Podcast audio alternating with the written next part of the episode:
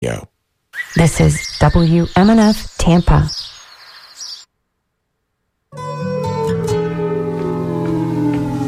Here comes the sun. Here comes the sun. And I say it's alright. Good morning and welcome to the Sustainable Living Show here on WMNF Tampa 88.5, where every Monday at 11 we bring you a conversation with local experts on sustainable issues. Your hosts today are myself, Kenny Coogan, and the wonderful Annie Ellis. Hey, Kenny. Hi, Annie. And of course, we have Mr. Bill Grace back in the studio. Yes, so glad to see him. Yes, we are. He, he runs it for us. He keeps us in check. He sure does. So um, I'm very excited about our guest today. We're going to be talking about commercial urban agriculture in Florida. But first, Annie, do you Just have yeah, you guys saw my look. Uh, not just commercial.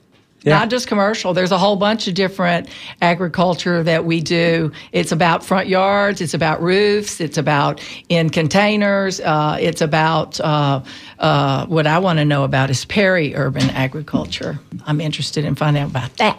Okay, but before we do that, do you have any uh, personal updates this past week? Oh God, no! I had a headache for a week, so I'm I'm just happy to be here without a headache. Is All all, I can say. So, what's happened with you? I know you're so exciting. You always have plenty of cool stuff happening. Huh? Not too much. I well, I've been watching uh, John Oliver. John Oliver this week tonight, last week tonight. You know, it's on HBO. This week tonight, but anyways, um, does he do, You can watch him on uh, YouTube. Last night was uh, carbon emissions. Oh, okay. and how So he is an environmental guy. um not really. What's his name? John Oliver. John Oliver. Okay. But last week was about Afghanistan and how Afghanistan is doing a year after we left. Oh. And I feel like I personally want to adopt a hundred, no, one million Afghan children Yeah. because there's a horrible situation. I'm sure. And then last night Their was about um, these carbon credits and how it's like all a scam and how when you like click when you're you know in the airplane or Uh-huh. on the air flight and they say like oh if for a dollar you can buy 1000 carbon Oh, so you're just credits giving a dollar to somebody? It's like a pyramid scheme. it's not really working because Oh. they're buy- they're basically paying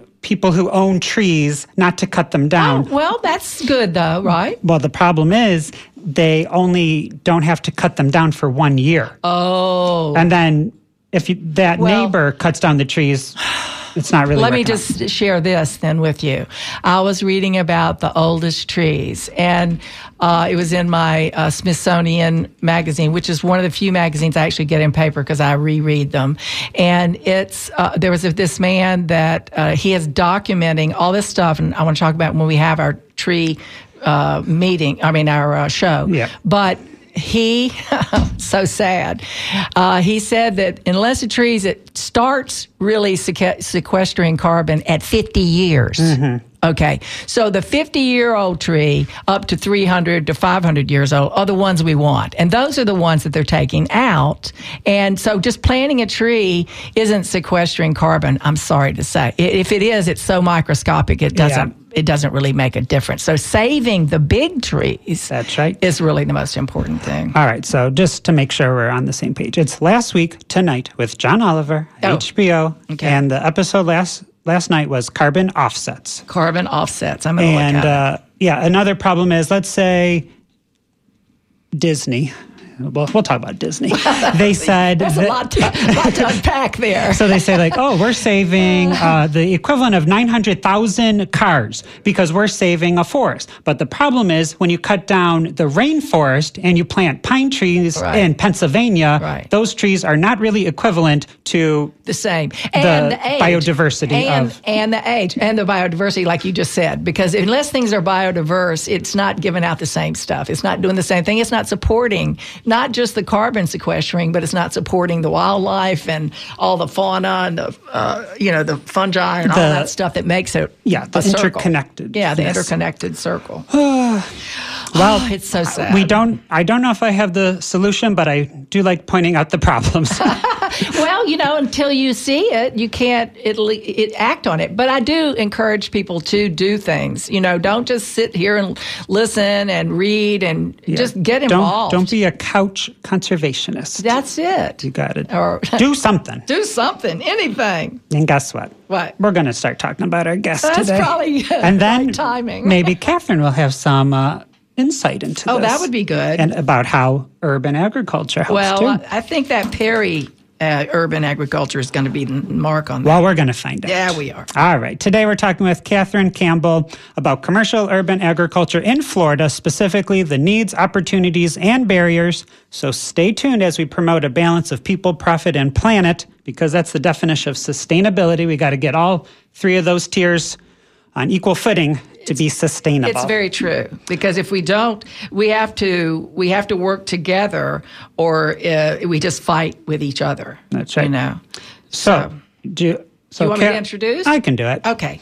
So Catherine Campbell is the assistant professor and extension specialist of community food systems in the Department of Family, Youth, and Community Services at UF IFAS. She conducts social science research on food systems to support community health, sustainability, equity, and resilience. Her research focuses on understanding the behavior that seems to be key. Motivation and decision making of food systems stakeholders, including producers, consumers, and local governments. And she has a special focus on urban food systems. Welcome to the program, Catherine. Hey, Catherine. Thank you very much. I want to correct something. It's the specialist of community food systems in the Department of Family, Youth, and Community Sciences at the University of Florida Institute of Food. But yes, you provide right. us a service, though, at the same time. All right. So, Catherine, today we're talking about urban agriculture. And can you tell us what that term means? Yeah, I mean, that is a really a great question to start off. Um, it turns out that there actually is no standard definition of urban agriculture. and the definitions that people use depend a little bit on their region, the country they're in, their field of study. Um, but in a very general sense, it's just food production or animal husbandry in urban or peri-urban areas. So there's that peri-urban term again. Mm-hmm. Um, and it can be commercial, um, which I just completed a multi-phase study on commercial urban agriculture in Florida. But it can also be non-commercial, so things like front yard, backyard gardens, community gardens. Um, and then there are also um, sort of hybrid kinds of urban agriculture operations that include both um, non commercial and commercial um, operations. And so those are often um, a kind of nonprofit that grows food, some of which they sell, and then other of, of their products they donate um, to members of the community that need access to food.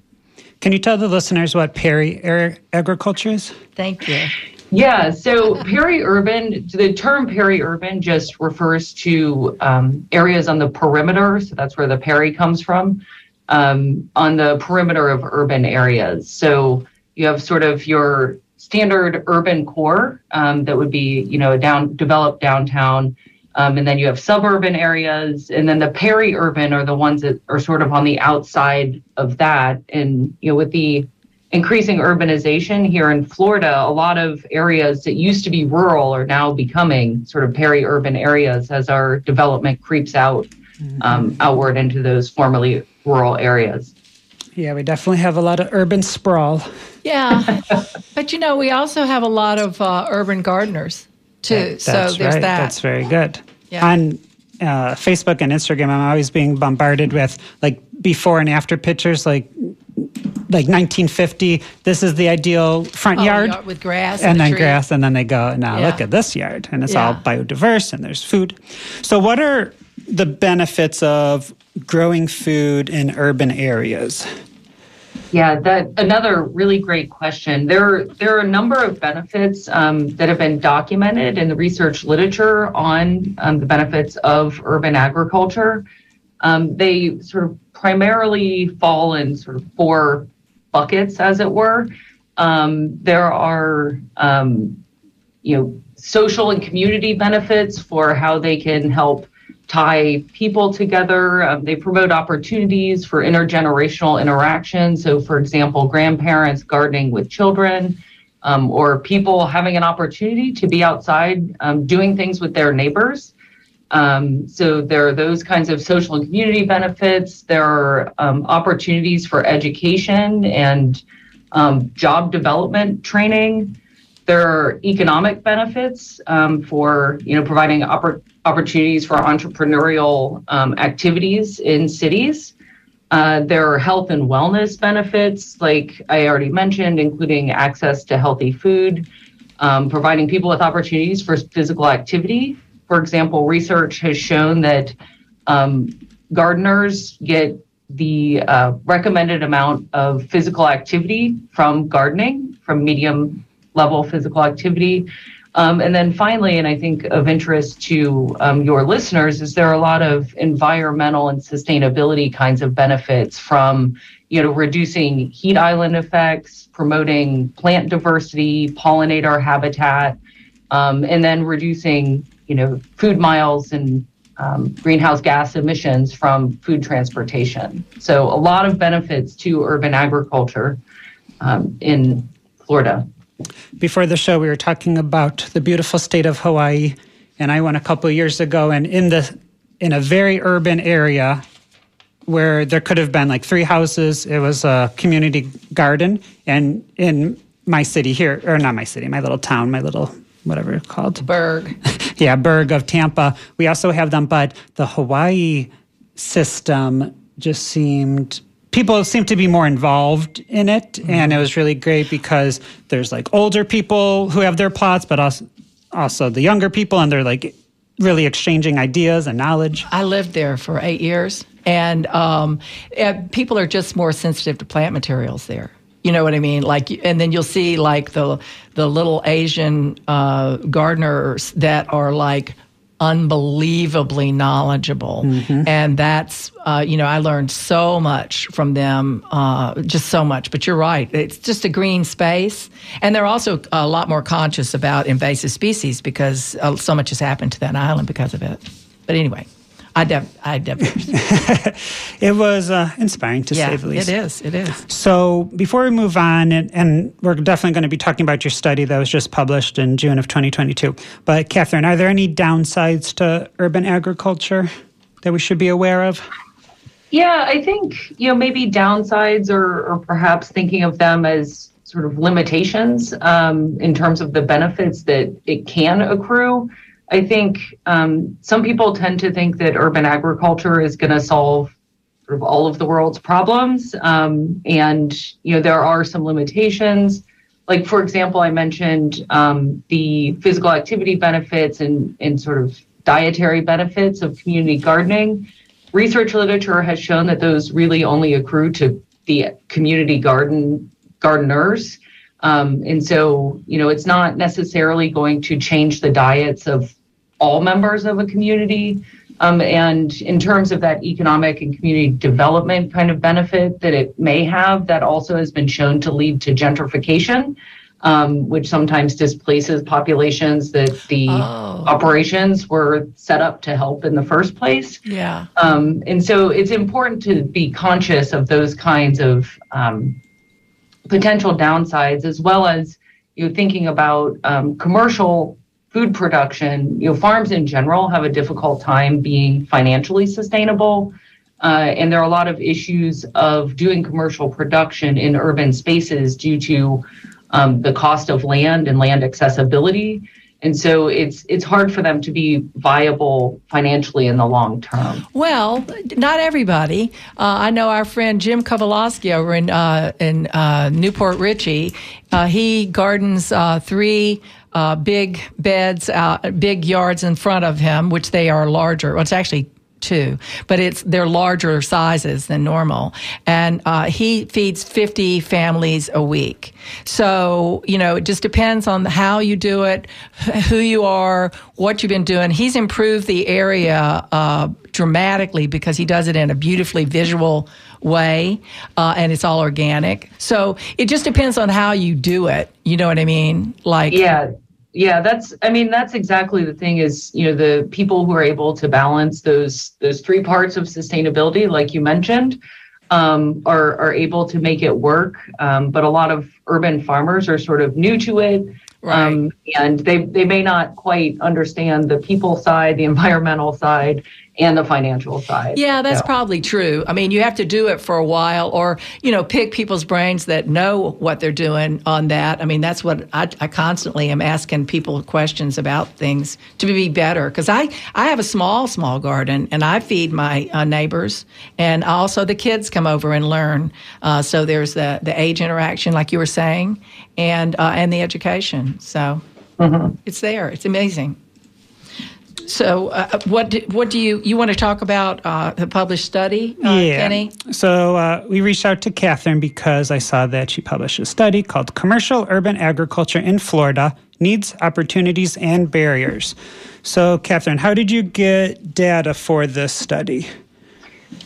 Yeah, so um, this this study was actually funded um, by an internal funding initiative at the University of Florida Institute of Food and Agricultural Sciences, um, where the the purpose of the funding was to look at new enterprises in Florida um, and think about how we can move agriculture forward in Florida.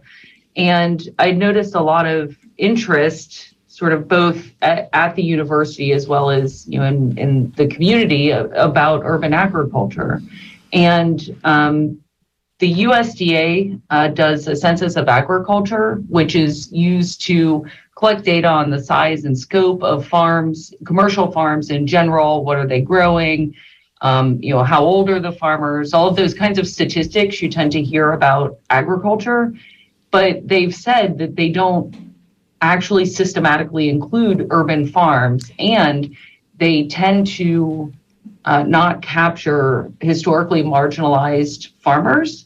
Um, so the purpose of the study for me was to get a better sense of what what is going on with commercial urban agriculture in Florida, and it was funded through the university. Um, and we started by doing interviews of 30 urban farmers to get a sense of the sort of rich nuance in their perspectives that you can't get just from a survey. And then we also conducted a follow up survey that was informed by what we heard in those interviews. Um, so that that was all done over the course of 2020 through um, last summer. That was that was our means of data collection. Do you have graduate students helping you, or is this all you? I am lucky to have graduate students helping me with this. Um, I would not have been able to do it all myself. That was a good certainly. laugh.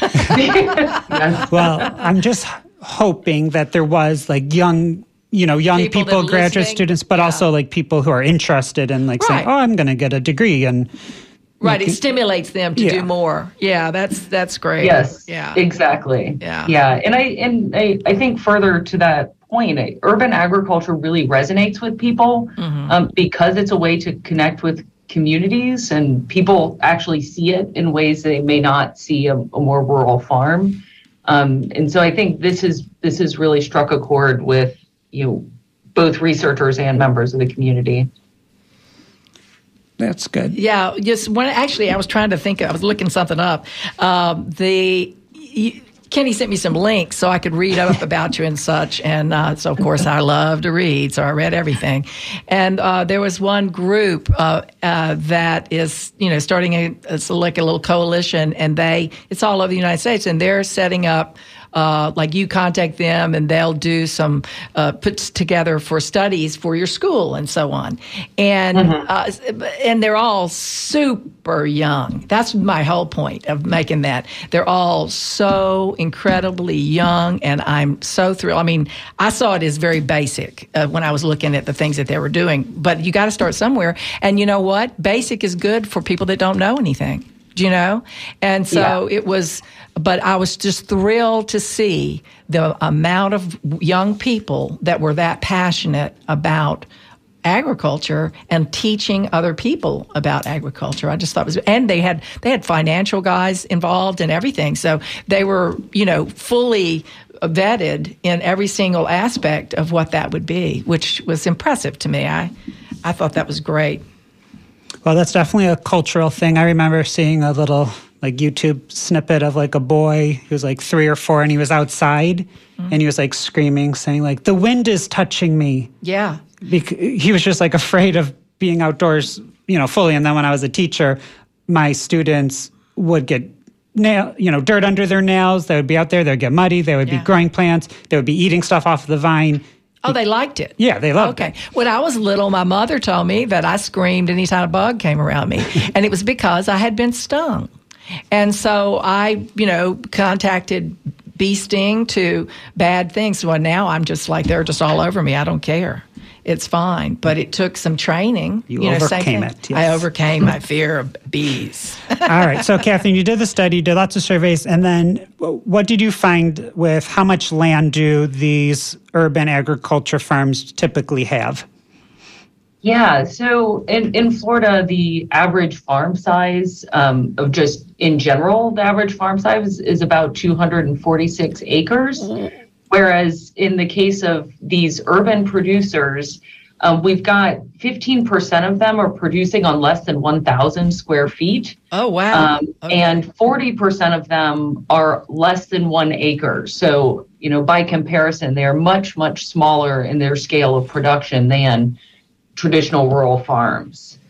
And these are commercial urban agriculture? And yes, and yeah, thank you for clarifying that. For our study, we required that they have some commercial components. So as I mentioned, some of them may be doing a hybrid operation where it's partially nonprofit, but there had to be some piece of it where they're actually commercially selling um, what they're producing. That's fantastic. So still very small. Even That's as fantastic that you uh, found 30 of them with that range from a thousand to an acre. I'd love to know who they were. well, I'll Well- call you later. well, can you tell us what counties in Florida you were able to reach? Yeah, so we we got respondents from pretty much all of the primary urban areas. Um, so there was a nexus in the area where you are in Tampa Bay, um, a little bit in Southwest, as well as a lot in um, Miami-Dade County, in the Orlando area, and Jacksonville, and then um, we got responses from both um, Tallahassee and Gainesville. Um, interestingly, there there seems to be a, an interest in urban agriculture in those um, cities as well. And what type of operations are they running?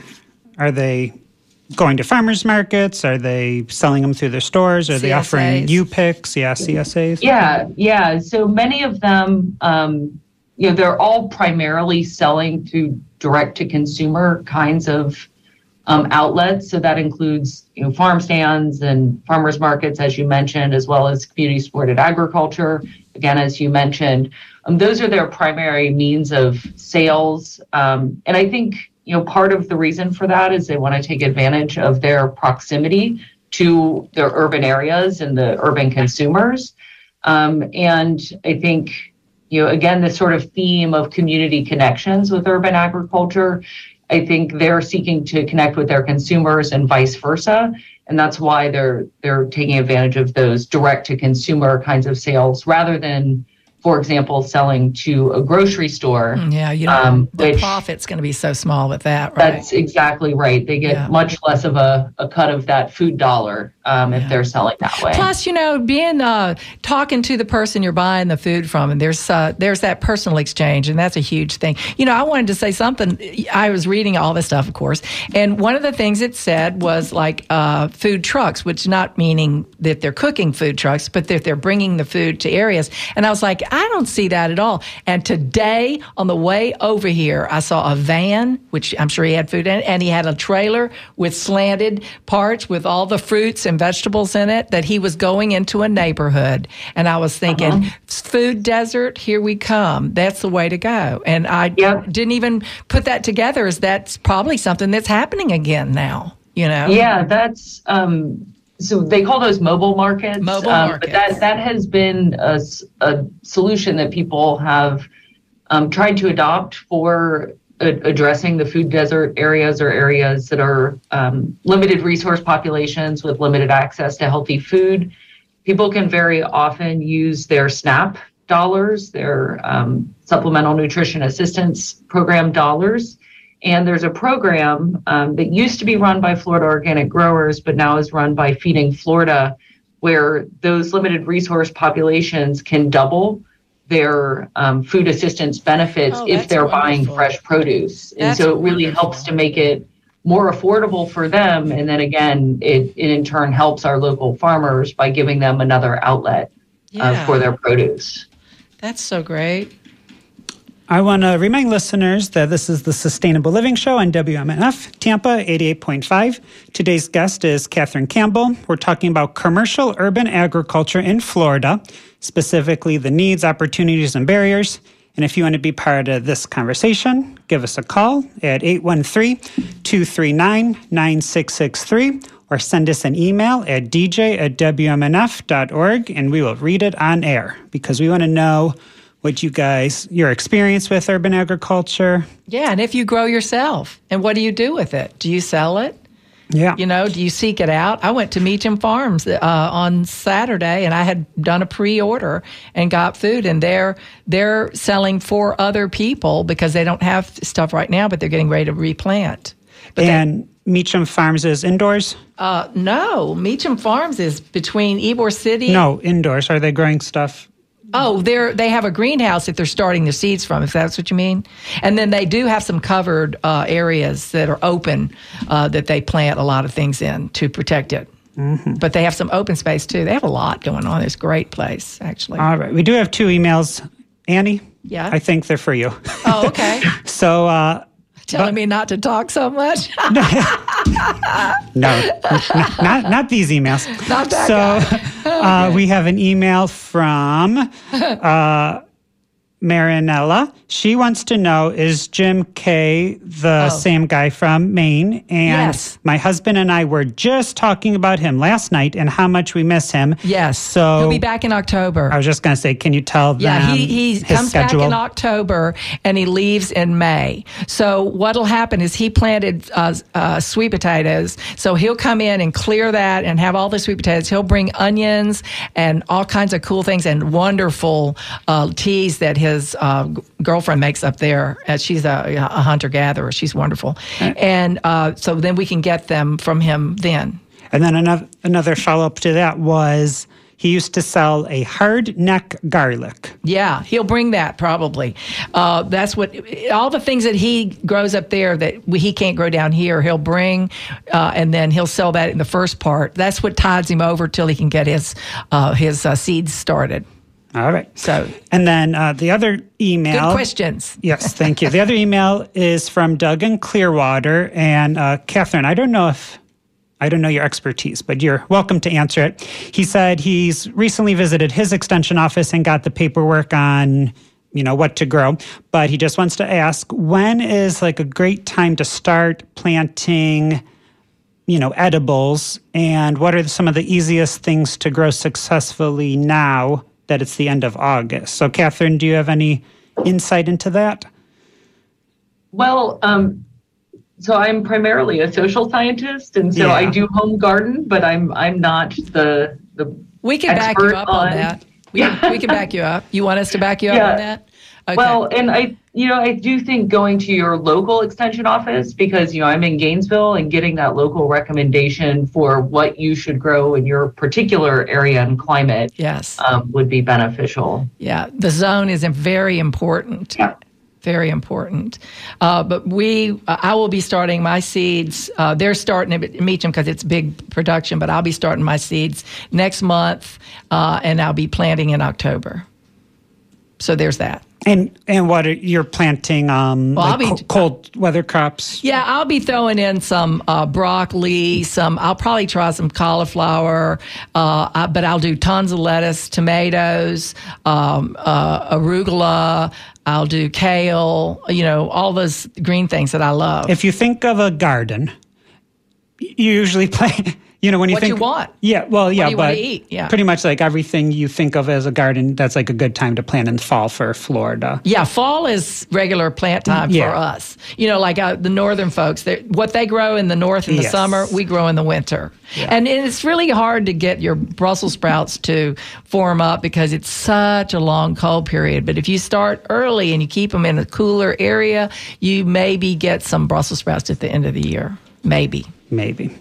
All right. So, Catherine, can you summarize the demographics of a typical Florida urban uh, farmer, or is this possible? Is there a lot of diversity within this group?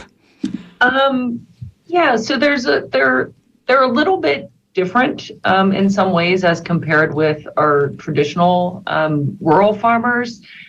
They there is a similarity in terms of them primarily being white and non-Hispanic. Oh. Um, but other than that, there are a higher proportion of um, minority farmers. They are fairly highly educated. More than 70% of the farmers that we heard from in the survey had a bachelor's or master's degree or more. Um, and they uh, tend to be what are considered beginning farmers by the USDA, um, which are people who have been farming for 10 years or less, so more than half of them. Um, and so you're getting less of that sort of intergenerational farming kind of family where people grow up on a farm and continue to farm.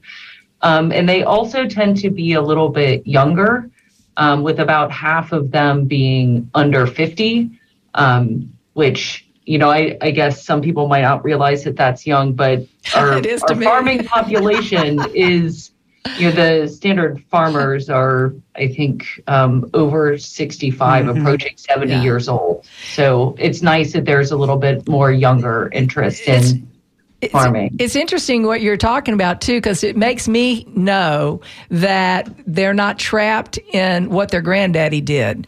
You know what I mean? Like their granddaddy did it this way, my daddy did it this way, and so I'm doing it this way.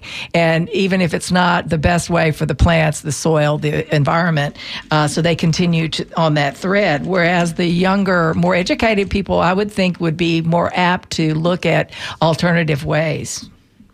Mm-hmm. And they they're I think you know they're they're open minded. They're looking for new sources of information, and that's part of what you know we at the University of Florida are trying to be able to serve these needs to provide them with the information they need about you know what crops will grow well, what are the you know best management practices for taking care of the soil and using um, appropriate chemicals, um, you know, and those kinds of things where they're they're open to receive knowledge about the new and best ways to do um, their farming practices. And you provide that information, the new and better ways to do it. The yeah, the University of Florida Extension offices. There's one in every county, um, and there are extension agents that work with commercial producers and can help them you know what the recommendations from the Florida Department of Agriculture are on you know using fertilizers appropriately to protect water quality um, as well as information, um, I guess, harking back to the previous question of, you know, what is the what are the best crops to grow? What's going to be most successful? When when to start them? Mm-hmm. Um, those kinds of things yeah. Well. So the extensions, uh, the extension agents, yeah, those are they are valuable, wonderful people. yes, they really know a lot and give so much. Yeah. Before the show, I was mentioning that I went to yeah. my extension office with uh, seven Ziploc bags of diseased plants. Right. And they're going to identify them. Which is and for free, right? Oh, that we're not supposed to talk about anything that has to do with money. every time, even though it's not, it's, it's zero money. It's the same in the category. So, let's put the zipper on my mouth. But the service they do is very nice. It is nice because and giving, you know. Yeah, I was mentioning to the person because I'm considered a like a hobby farm, mm-hmm. and they were saying. You know, a lot of people go on social media and they're like, "Hey, what's this disease or what's this pest?" And then you get all these non-knowledgeable people saying rubes. whatever they think. I uh, so many times that was like my favorite thing when I was on Facebook for people to ask, uh, and you get like a million craziness. I, I think it's that was like I love to do that because I'm pretty good at it, so I miss that part. But you were gonna say. All right, so Catherine, uh, we were talking about alternatives and and uh, maybe more modern. Well, actually, these aren't really that modern because uh, I think like ancient South Americans and Mexicans were using agriculture and hydroponics for thousands of years. But in your research, Catherine, are people growing in their front yards as commercial urban agriculture, like uh, Annie's friend Jim, or are they are they growing stuff indoors? Are they using uh, like, hydroponics? Like which is the primary? Yeah. What are these? Yeah.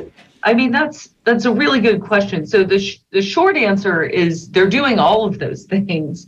Um, and um, you know what we're finding is they're primarily growing in ground, you know, in beds, rows, or fields. Um, but virtually all of them were doing three or four different types of production. So they would be doing some in ground. They would be, um, you know, as you mentioned, the Meacham Farm also has a greenhouse where they're starting some things. Um, and so, you know, they're doing a little bit of greenhouse, a lot in the ground. Some of them are also doing hydroponics. Um, so what what you're seeing is these are very small operations that are doing a diversity of different kinds of production systems as well as growing a diversity of you know kinds of crops. So it's not just one large scale one single crop, one type of production system. It's diversified vegetables, diversified production systems, um, and that's what makes you know getting them getting good information difficult because they need information on a lot of different things. Mm-hmm. Yeah, eh, eh, you know, it's amazing what you can do with just a big tank of fish, mm-hmm. uh, and how a you small can, space. Yeah, small space tank of fish. Uh, feed the uh, use that hydroponically, and and uh, you know feed your lettuces or whatever. And then I don't know if you eat fish, but I do. And then you can eat them as they get mm-hmm. Uh, you know too many in a space. I went to South Africa to a tilapia farm and they're you are so interesting. And they have so many grant opportunities for people in south africa. And maybe i think it was multiple countries in africa because they want in you know uh, in do. desert areas you can grow tilapia in small tanks and small amount of water and then you can also do it hydroponically. But tilapia are from africa okay. and they want to kind of brand it like champagne like champagne can only be from france. Oh asti spumante yeah so they were saying like you know, some people think tilapia is like a garbage fish because it depends on what you feed the tilapia. Well, absolutely. It's as on, in everything. Yeah. Right. So, but it was really inspiring that they were, you know, growing a local, a native fish, and they were teaching people how to yeah. do it to make money. That's wonderful. To be healthy. You did? Did you just say that that we're giving grants to do that? Is that what you said? And yeah, I think it was three or four different countries. I, I want to bring Africa. something up because uh, Kitty Wallace, our lovely Kitty Wallace, told me, and she wanted me to ask you this as well.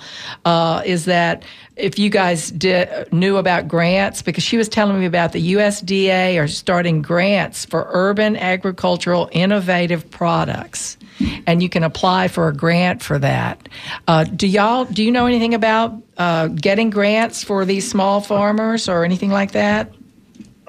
Yes, I, I do. And so USDA in 2020 put their first call ever for grants for urban agriculture, which wow. is great that so. they're, they're, you know, helping to support that um, initiative financially. And the first two years, uh, only producers or um, cities or municipalities could apply. So researchers like myself weren't able to apply. Um, and then just this year, um, in in September is the first call that they're allowing uh, researchers to also apply. So but, you mm-hmm, you said municipalities and what else? Uh, and and the farmers themselves. Oh, so um, a farmer apply. can apply mm-hmm. then. And how? Yeah. I wonder what the criteria for the farmer to apply is.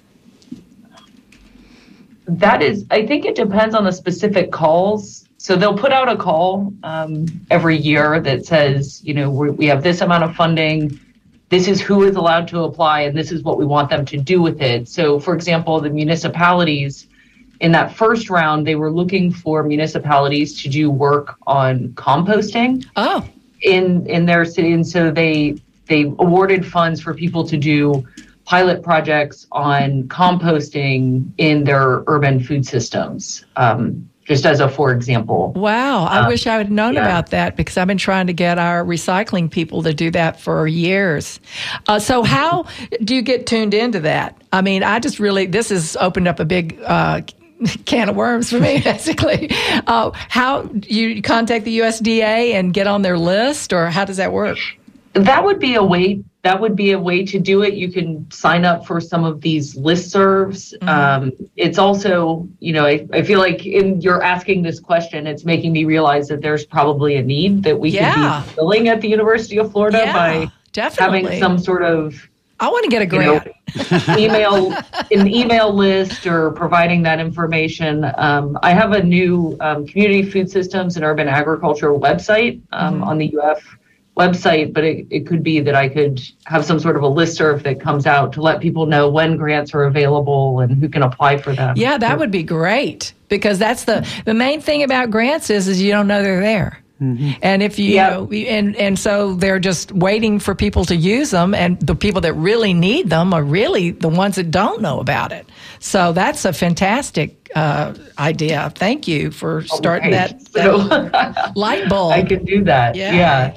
That's great. So, Catherine, are you scared or should we be scared by the fact that a lot of uh, these urban farmers only have 10 years or less experience? I know some people mean- learn fast. Yeah, I, th- I don't I don't think we should be worried about that. And I think you know the fact that they're a little bit younger, I, I think potentially bodes well for the future of of urban food production, um, helping it to integrate a little bit more into our communities, which is important for resilience during supply chain disruptions, as we've all been experiencing. Um, you know, if you're when the initial COVID nineteen shutdowns happened, um, we all saw the empty, you know, grocery store shelves, as well as we saw those really large farms that were having to plow their crops back under because there weren't markets for them. But a lot of Same with really livestock. small- yeah. yeah, and a lot of these really small producers, um, you know, that are doing direct sales to consumers saw a huge boom, Yes. um, and they were able to pivot. You know, maybe farmers market shut down, but then they were doing, you know, where people could drive by and pick things up. And Yep. yeah. you know, I, I think there's a real benefit to having folks that are a little bit younger, um, a little more, you know, new to it. Maybe, and again, another thing we saw in the survey was that fewer of them had an agriculture background. So some of them had a business or a marketing background, um, and so you know they're they're approaching it with a little bit of a different mindset, which is allowing them to do a little more innovation. I think. You know, being I- tech savvy too was really a, a big plus for younger people because uh, we had, I can't remember her name, she was on here and she was putting together all the farms and all the people that had food. And then you could go into the site and punch out where you want to be and what food you're looking for, and it would connect you. And I, I can't remember to say myself. Jillian Rebecca Childs. Oh, you're so good, Kenny. Thank you. So uh, those little computers in our hand, those are the best things, are they? But uh, yeah, it was because of the tech savvy a bit. And then I know I didn't lack any food because I was going CSA with my friends. Florida, Friendly Florida Farm Finder That's a lot of F's. from Jillian Childs. All right, so we do have a caller. We said have the F word. we have Monica from Tampa. Hi, Monica. Hi, how are you guys? We're doing Great. great. Um, great. Well, I just wanted to call in. I actually kind of work alongside Catherine. Hi, Catherine. Um, Hi, Monica. so I work for Hillsborough County Extension here Oh, very um, good. in Tampa Bay. Yeah, and a lot of the things you guys have been talking about, especially with like learning more about grants and how to write them and how to apply for them, and kind of like the different initiatives that are going on here, is kind of like part of my forthcoming program. Oh, right. And yeah, and so I actually kind of called in a few months ago when you all were talking about food distribution and food waste and mentioned that sometime in the fall, hopefully October-ish, we're going I to be launching remember a- you now Yep, that you're mentioning yep, a this. system program. Yeah, and so a lot of what we'll be doing is trying to take the information that Catherine and her colleagues um, at IFAS are like creating and disseminating, and then trying to get them to be practically applied locally. Um, and so, yeah, grants are a big thing, and they are a lot of work, and they they you do need generally a lot of help, especially because farmers aren't grant writers and they don't really want to be grant writers. Um, but luckily, like we have a community of people that would probably be happy to help them. Um, and so, Homegrown Hillsborough is ultimately going to be just a food system program that helps coordinate various stakeholders, so we can make like a unified roadmap and see what we want to get done, and hopefully go accomplish it. Monica, I am thrilled that you called. So I am going to call you today. Um, Okay. So you're going to be. I'll, how will I get in touch with you? The Hillsborough Extension Office. Uh, yep, yep, yep. Okay. I'm on the website there, and you can probably just give me a Google. Um, and then I work really closely with Kitty Wallace. Um, Oh, love her. I know that she generally kind of calls in and does like events and stuff at the end of the show. Yeah. She's going to do that today. well, no, I just talked to her this morning. I was going to announce it. Do you have something you want to talk about? Well, I wanted to give a plug for the coalition's conference. yes, Um, that's what I was going to yeah. announce. Okay, great. Yeah. so No, go Friday- ahead. Go ahead. Go Ma- for it. Monica, we have upgraded you to special Announcer. events We're going to announcer. get you on board. I'm going to call and talk to you all about this. So tell me, tell us about it. Yeah. Yeah, so, so the Coalition of Community Gardens, which was co-founded by Kitty and Lena, um, is a network of probably, I think, like 24-ish gardens here in the Tampa Bay area. And um, every year they have an annual conference. This is the fifth annual. And this year they're doing something really fun, which is on Friday they're having just like a uh, uh, socializing, uh, networking Uh, get no, together. no, no, no, no, no. That's not for everybody. It's not? No, it's not. Oh. That's an invite. Uh, Saturday is the deal. Oh, okay, okay, so you didn't say where it was, so that was good. So go ahead Well, with can Saturday. register. anyone can register online. Oh, well, that's interesting. Yeah. Okay, I'll let her know. There's an Eventbrite. People can register, and the I think the ideal target would be for like communities that are ready to organize a community garden. Correct, So and people for- that yeah, people that get their hands dirty. Right, Right, right. right. Yeah, it's, I think it's more for people that are oriented towards trying to get a community garden started or to um, support their community garden. Yeah, because it's a limited space that they're Yeah. going to have it at. Did So- you, Annie? Did you say this was in the Tampa Bay Times or no? Uh, yeah, it was in Tampa Bay Times on Sunday. I'm going to get uh, our Colleen, our uh, uh, helper, to put this in a link on there too. But it's going to be at uh, on Saturday, April 27th, from 10 a.m. to 3 p.m. at the Tampa Heights Community Center. But it's actually uh, the Tampa Heights. Not not community center. It's Tampa Heights Young Civic- People Community Something Center. So, but it's on. Um, it's uh, let's see. It's on Lamar Avenue. It's 2005 North Lamar Avenue, uh, Tampa 33602. But Monica, if you go to Eventbrite and you type in what, and then you can register. Uh, Coalition uh, Like Grow sustain- Gardens Conference is the name. The Grow Gardens Conference is the name of it. Yeah. Perfect. Um, It's going to be great. They have some good It is, yeah. speakers that are going to be there too. So. Mm-hmm. I'm so glad you called. Yeah, was- me too. Well, it's been great. I actually have Catherine's article printed on my desk, and I'm going to read it Nice. today. So thanks for giving me the uh, Sparks notes, but I'm still gonna dive. I'm still going to dive into it. Yeah. Yay. good. All right. Thank you, Monica. For doing that research, thanks for you all, and hopefully talk to you all soon. Thank you. Appreciate it. Bye bye. All right. So, That was Catherine. great. That was wonderful. Um, Catherine, when you are doing the survey and you did your research, were you able to identify the goals or the motivation of urban farmers? Because I'm hearing that you know there's people that are young, not younger, but they're also less experienced. Do you know if they're concerned about social issues more, or are they worried They- about the ecosystem? Do they, They want to make money? are. They're- well, so you know, as I said, it the in order to respond to the survey, they had to have some commercial component. Um, and as part of the survey, we asked them what their top goals were, and it was interesting that making a profit came in third.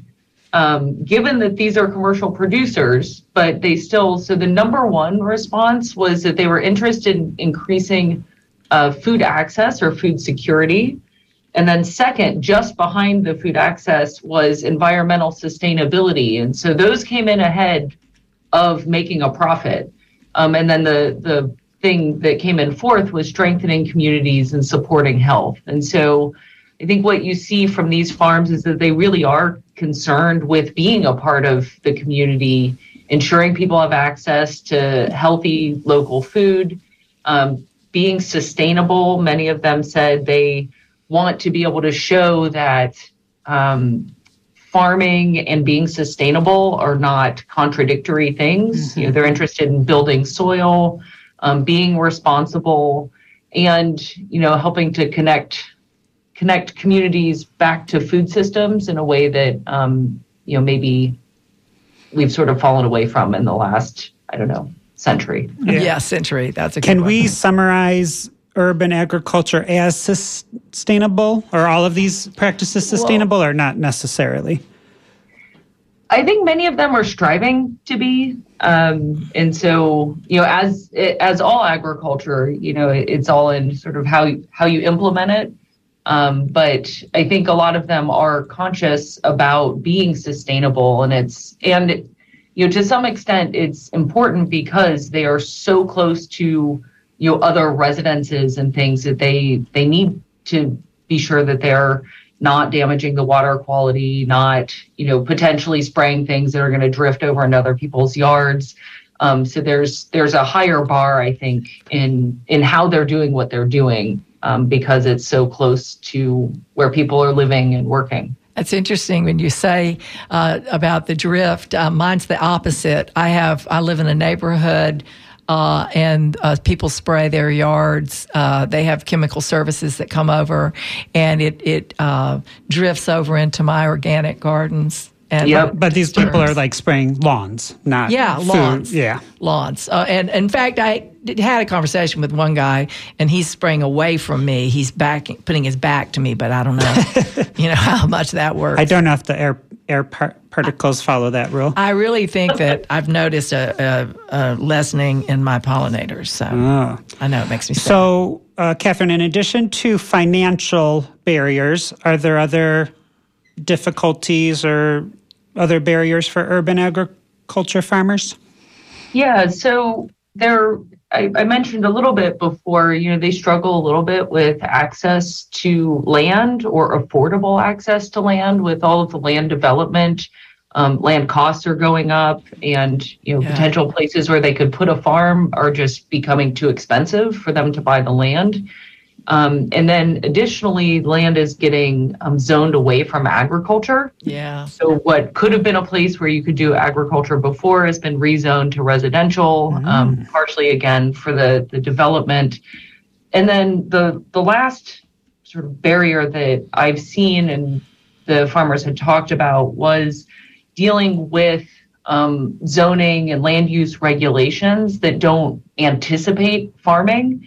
You know, it's not that they're explicitly disallowed, but it it just isn't part of um, a lot of the way they were thinking when they did zoning um, and land use regulations and codes of ordinances. And so that's something that they struggle with. Um, That I think um, Monica, who just called in, is also sort of working to help eliminate some of those barriers to allow food production, you know, responsible food production to happen in cities. Yeah, because you know people are doing. I mean, they changed the law to where you could have your your vegetable garden in the front yard, but I do know that a lot of people still have struggles with that. You know, because people mm-hmm. want a certain look in their neighborhood.